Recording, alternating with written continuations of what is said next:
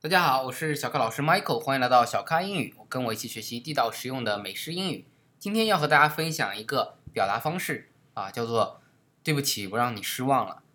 很多同学经常看到我们书上讲的“让谁失望了”是 “let somebody down”，“let somebody down”。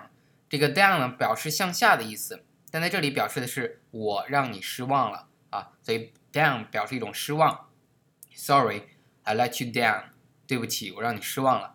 但今天我想讲一种能替代这种方式的表达，叫什么？有一个词大家都知道，失败，f a i l，f a i l，fail，fail，失败，失败如何来表达失望呢？啊，老外有这样一种表达方式，叫做 I failed you，I failed you，就是我让你失望了。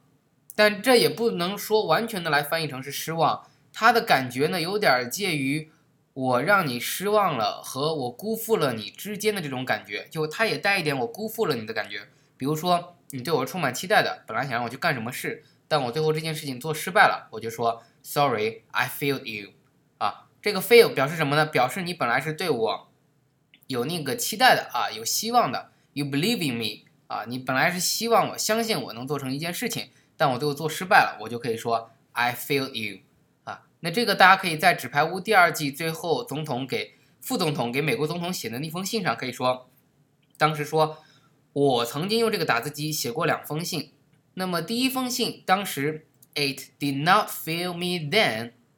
I hope it will not fail me now. 就是说当时的那封信呢，在那刻它没有让我失望啊，没有辜负我，它帮我起到了相应的作用。那么现在这封信呢，I hope it will not Fail me now，我希望他这一次呢也不会让我失望啊，所以 fail somebody 可以等于 let somebody down，就让谁失望了啊，辜负了谁，让谁失望了，所以大家以后可以这样直接去用啊，Sorry I failed you，或者你对别人很失望，You fail me，啊，就是说你对不起我，你让我失望了，你辜负了我对你的信任。